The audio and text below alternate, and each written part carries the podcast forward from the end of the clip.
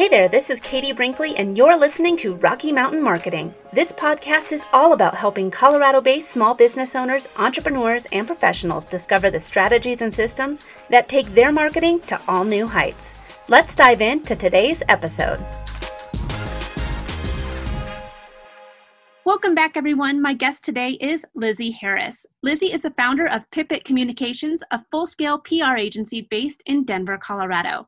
Lizzie has worked in PR for over a decade and has worked with clients all over the world in B2B and B2C tech, consumer goods, blockchain, and cannabis. Her agency focuses on making every move a strategic and targeted one so that you know your message is reading the right reporters. Lizzie, thank you so much for coming on the show today. Thanks for having me. I'm excited to be here. Well, let's start at the beginning. Uh, tell us where you grew up and what your life was like growing up. Yeah, absolutely. So I'm from Denver originally. Uh, I went to school in Oregon, and then just like every 21 year old fresh out of college, I had no idea what I wanted to do. So I moved to Cambodia, as one does um, wow. when they're feeling indecisive. Yeah, and I um, I moved there with the intention to teach English. That was, you know, that was a big wave when I graduated college. Um, I did that, but then I also started doing PR for the Neilson Hays Library, which is kind of like this expat haven in the center of Bangkok. And um, it was when the floods hit, and so we had we had a lot of physical, but also you know brand rebuilding to do. And so that's really where i got my professional pr start was internationally. And then from there i moved uh, to whitefish montana where i did pr for a very popular ski brand salomon um, found out that i really loved you know the tech side of the product but also the consumer aspect. Uh, from there i got a gig in seattle and that's really where my b2b experience took off um, I was at that agency for a few years, three or four years, um, and then moved in house with a local tech company in Denver. And then started to get the feeling, you know, that I had learned so much both from being in house and at an agency that I thought I would go it alone. I've never, um, I've never been one to follow rules really or take direction that well. And so, you know, taking that stubborn element of my personality, I just decided to start my own company. And I've been doing this for a few years now. Awesome. And I think that a lot of entrepreneurs uh, have that in their mind of, I think that I can do this the a, a different way, and it's going to be a, right. a, more efficient way. And it's it's where a lot of small businesses get started. Right. So, uh, you know, let's let's go through your career journey just a little bit more. Sure. Uh, you know you said you worked for salomon and you you were able to to work you know for international companies. What do you think uh, is your kind of your your bread and butter? What do you enjoy most uh, for for working with different companies? Do you like the b2b or or the b2c a little bit more? So i would say they both have their upsides. I think the challenge of b2b is that you have to keep up on a regulatory side but also that it's completely it's completely fluid and dynamic. It's always changing and you always have to understand the intricacies for what it means for a certain business. Um, i think that keeps me really sharp and on edge and up to date with all the new technology. Um, on the flip side doing consumer pr is is really rewarding in a way because your people want to consume in their daily life. They want they want to buy things. They want to go places. They want to spend money. And and you by way of PR help them do that um, when they when and how they want to, right? So, for example, I have um, obviously we're in the middle of a pandemic. I have a client that does weighted jump ropes. Um, which maybe you wouldn't necessarily think about, but right now everyone's having to shift their focus to home fitness. There really is no option. Gyms are closed all over the world, really. And so they're having just this incredible moment and you know 3 months ago you may have thought like oh that's that's a cool product but i belong to a gym and now all of a sudden it's bringing this physical and this mental wellness aspect to so many people that need it right everyone's just grasping for some sense of normalcy and so i I would say I really like both of them. B2B is definitely um, more challenging, but B2C is so much faster paced. So I like them both. I was just saying now, you know, since we are all having to pivot a little bit right now because of COVID 19 and coronavirus, you know, a lot of people are having to completely rethink rethink their brand strategies. Right. How have, have you had to do anything a little bit differently for your own personal brand, or are you doing it more for your clients right now? Uh, both. Yeah, it's been it's been completely unbelievable. You know, I think I think had you told me several months ago that this is what we would be faced with, both from you know like a health standpoint and an economic standpoint, I would think you were telling me the story of some dystopian universe that I don't want to be a part of. Something um, out of a movie. now, yeah, exactly. That's that's hundred percent what it is. And and now that we're in it, you know, I've been able to see from my client's perspective how incredi- how incredibly resilient these businesses are and like you said so many businesses have had to pivot i see so many of them pivoting into the pandemic right? Just automatically adjusting. How can we how can we face this head on? Um, and and that goes from both like a product standpoint you see gyms all over the country offering remote fitness classes. Um, they live stream cycling or yoga or pilates and that's incredible. That's something that they didn't offer before and then at the drop of a hat they've they've pivoted into it.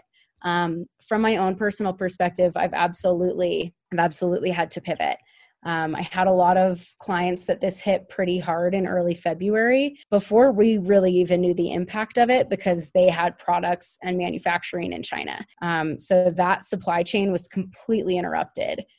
So I had to shift from, you know, when, when you represent a consumer brand and you represent a consumer product, that's typically your bread and butter. But what we've shifted into then is thought leadership and predicting trends and talking about, you know, once this is once this has subsided, what people can expect and how it's going to be different and how it's going to evolve in their specific industry. Um, whether that's, like I said, like whether that's consumer goods, whether that's ad tech or med tech it, it just totally depends you know i think this is completely unprecedented but but that's what makes it challenging and rewarding and so from both a client perspective and, and my own i've had to completely transform the way i do things. But that's okay because now i know that i'm capable and so are my clients. If someone is listening right now who is an aspiring or new business owner what's the single biggest piece of advice that you would want to give him or her as the journey starts? So I would give them the same piece of advice that I've lived by since I started my journey, and that is um, that nothing is more important than customer service.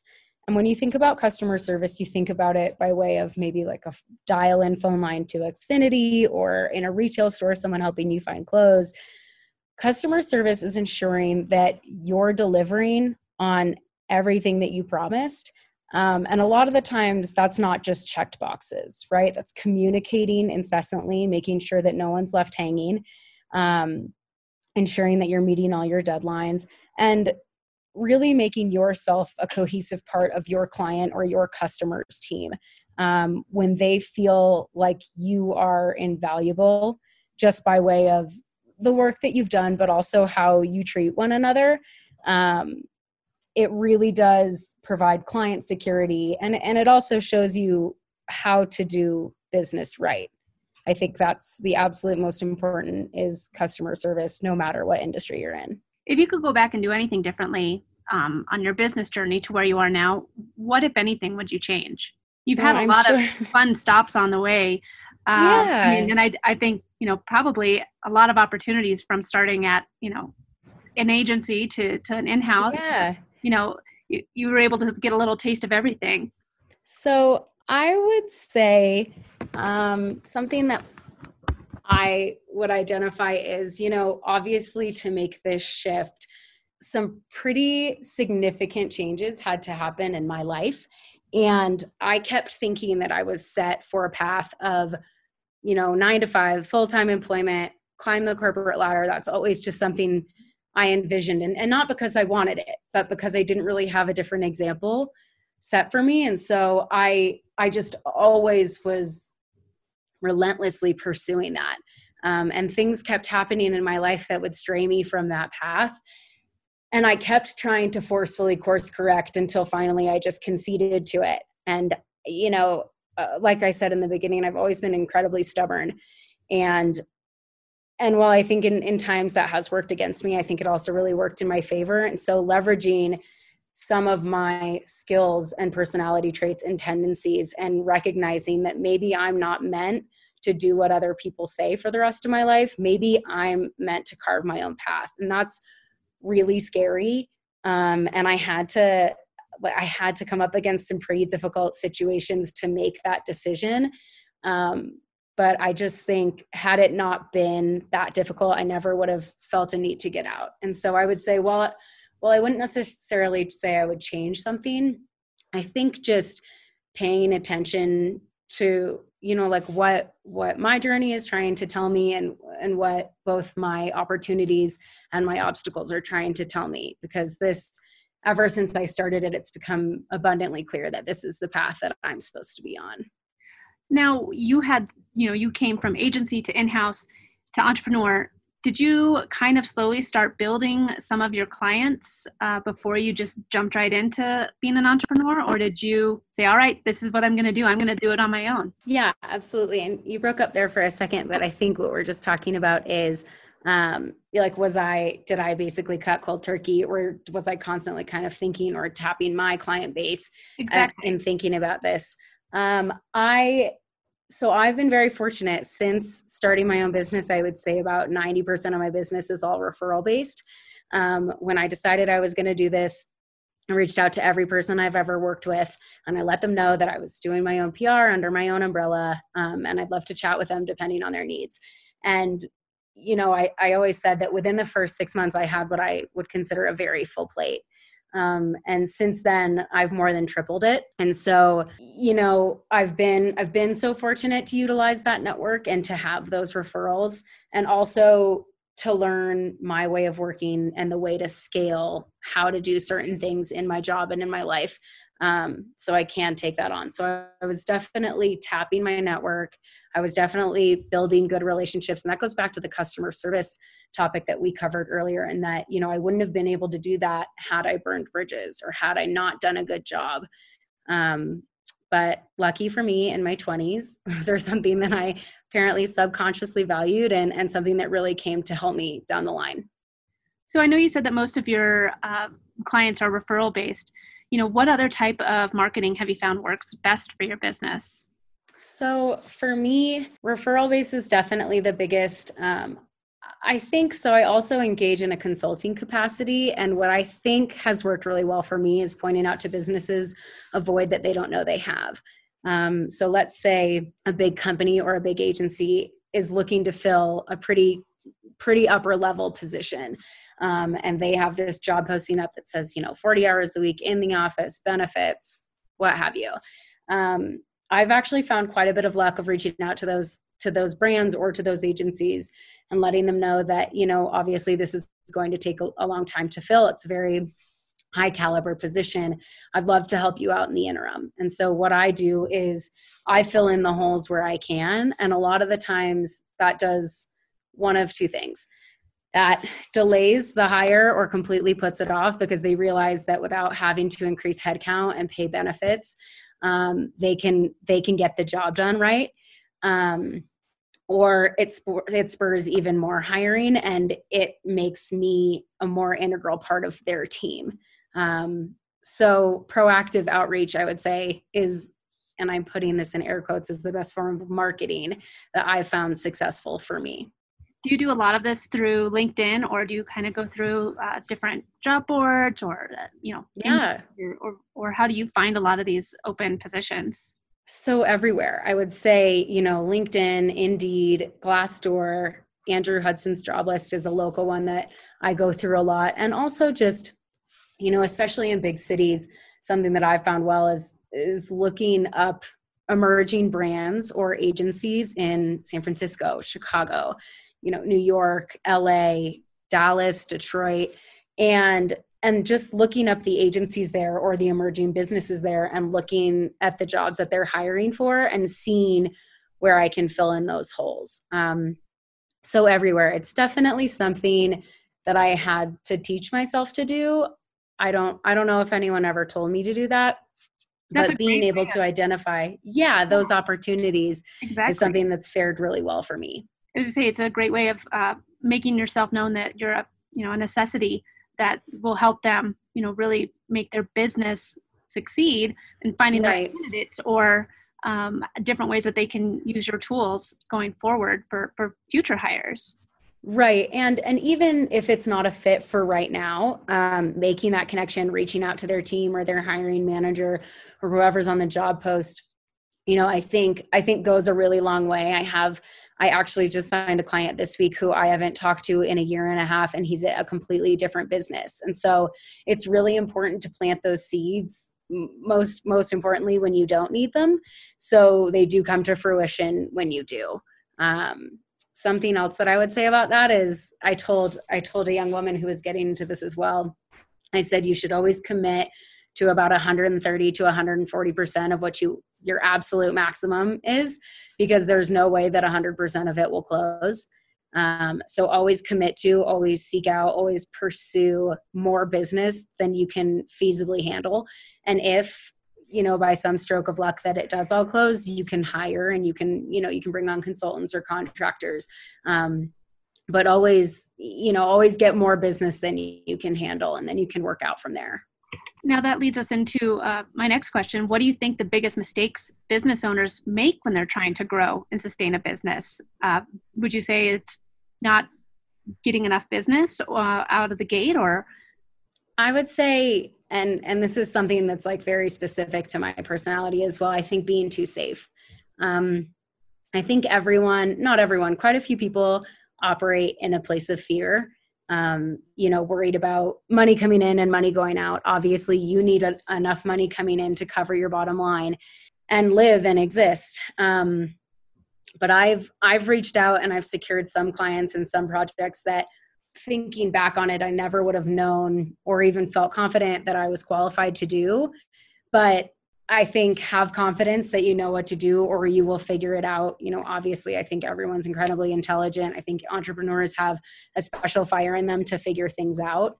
And I would say I would say the biggest mistake is operating from a place of fear. You know, like the best case scenario is that you secure so much business and so many clients and you have that oh crap moment because you don't even know how you're going to service them there are always people looking for work um, and you know then then you get into like a profit profitability standpoint and or discussion and that's always that's always really interesting to analyze as well but you can't get you can't get there if you're always playing it safe. Now how have you gone about trying to find contractors and consultants to bring on when you do become a little bit overwhelmed with uh, with with some of the work? How where do you typically go, or do you have a little network uh, to find good talent? Yeah, absolutely. So I would say obviously the first the first place I go are to my network, you know, like people that I've worked with in the past, by both at an agency and in house. I've brought people on in both of those capacities. Um, uh, I, like I said, I consult for some agencies as well, and and there's other consultants there, and so I bring them on. But I think I think what people underestimate is how incredibly vast your own personal network is, because even if I don't know someone directly that would be a fit for this specific project or this specific scope, I know someone that knows someone. Um, and, and and everyone's always willing to help or willing to try, you know. And so I I would say that I would go, I, I typically go through my network, um, and then I have my network go through their network. Right. Yeah. I've never, I've never had to hire someone point blank that I didn't know. Yeah, and I think that can be one of the hardest things is trying to find uh, decent help. Uh, one sure. of some one of another entrepreneur that I spoke with said, you know, you he always tries to find someone and hire someone that's better than him uh, because yes. the product's going to be even better uh, than you know if you're if you're going to have to contract it out, it's worth the money to pay someone right. that does the job better than you do. Yeah, I'm always so ecstatic when I find someone with better ideas than me, someone smarter than me. Um, you know, I always think that two heads are better than one, and I don't think we need to compete, you know, to succeed. And so I, I absolutely agree with that sentiment. One passion that so many business owners and entrepreneurs have is to build a business around their lifestyle, not the other way around. How has that played out in your story and approach to running your business? Um, I would say I don't know which which is built around which. Um, I'm kind of just I approach everything really head on, and so I work a ton and I live a ton. You know, I don't I don't ever really feel myself sacrificing what I want to do in my personal life or sacrificing what I want or should do in my business life, you know. And so sometimes that means working super late nights, early mornings, all weekend, or going on vacation and, you know, sitting with my laptop by the pool or on the beach. You know, sometimes it means that. But it's also I'm, I'm looking at it as a means to a later end, right? And and I anticipate that the the way that it's all playing out, I guess I'm I guess I'm working to live later maybe, but I I wouldn't say I've sacrificed in either in either space. Well, now you know you said you like to to live a ton. You know what is what does having your business here in Colorado mean to you? You know what what is a fun day for you? What are some of your uh, passions outside of work? So my favorite things to do are I love skiing and I love fishing. I love hiking. I love golfing. I'm not great at it, but I absolutely love it. I think Denver, just as a city, is really incredible. Something that I've found in Denver that I haven't found elsewhere is Denver is very much like a more the merrier kind of city. And so doing anything outside with people is my is my absolute favorite thing to do. And two like you said what what does it mean to you to have built your business in denver? You know i talked about how so much of my business is referral and and so much of that was referred from people i've met or have worked with in denver whether or not they're not they're still here. It's just such an incredible community and i'm i'm really grateful to be a part of it have you found that other business owners or other entrepreneurs have been willing to you know give a bit of advice or sit down and lend in Londonier and with, easily here in Colorado? Yeah, 100%. I constantly have people connecting me with other entrepreneurs or other small business owners, someone who's going to be, you know, who's an aspiring entrepreneur, someone who wants to do public speaking. It just, everyone's always here, I feel, in Denver to lend a hand. Um, you know, even if there is overlap in our businesses or even in our, you know, our target clients, it's still just a matter of helping everyone grow at once, you know, and, and as fast and efficiently as we all can. And so I've certainly found that. What's the best piece of advice that you ever received, and how has that impacted your business or your life? So I would say the best piece of advice I've ever received was, and I don't know if it was specifically directed at me, it might not have been, was from David Mandell, who was the CEO of PivotDesk. Um, it was a Boulder company who I actually helped launch when I was at an agency. They've since been acquired, and I think he sits on the board of a bunch of companies now. He's so great, but his he always used to say, "Get your head out of your shorts," and I think I think it's really easy to get caught up in the weeds of what you're doing and you know only be able to see five feet in front of you and i think that's I think that's really dangerous. I think that is what gets you in a place of, you know, sometimes in an uncomfortable place where you didn't anticipate being, but also by way of business. You know, he was saying it in that get your head out of your shorts, watch your competition, right? Because competition validates a space or an industry or a product. Um, it means that there's demand, but also see what your competition is doing. What are they doing better than you? Right? What are they saying louder? What are they doing faster? What are they doing bigger? And seeing how they're elevating and how you can surpass them. But there's just no way that you can operate in a vacuum, you know, in a silo. And so I would say the best advice I've ever got was get your head out of your shorts. That, that is great advice because I think a lot of times, especially as small businesses, you can just get so focused on what you need to do to survive and grow you know but we always need to be keeping our head up to see how we can grow and see what other you know things we can bring on to make ourselves and our businesses better. Absolutely. And that goes back to what what you and i were talking about earlier you know like always finding being so elated when i find someone smarter than me or with better ideas than me. I'm not the smartest person on the planet. I wish i was but i'm not you know and i think being able to collaborate and utilize other people's experience and skills and creativity is what's really going to build something invaluable right? And so that's that's certainly something that's stuck with me for years lizzie this has been such a great conversation where can we find out more about you and your business online yeah, absolutely. So you can find more about my business online at just pipitcommunications.com, P I P I T. And then I regularly update my LinkedIn